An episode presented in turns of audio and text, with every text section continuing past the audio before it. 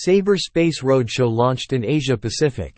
Sabre has kicked off its Sabre Space Roadshow to help its agency partners to grow and optimize their businesses in today's complex travel ecosystem.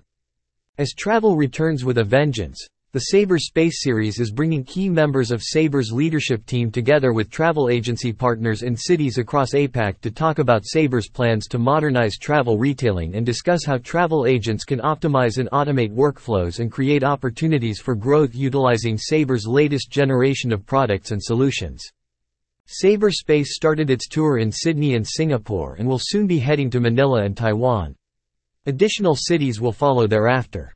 The events include a deep dive into what the future holds for NDC and the transition to an offer and order model. Also included are a series of quick fire sessions and demonstration booths to focus on how travel agents can increase revenue, maximize efficiency, reduce costs, and improve the traveler experience.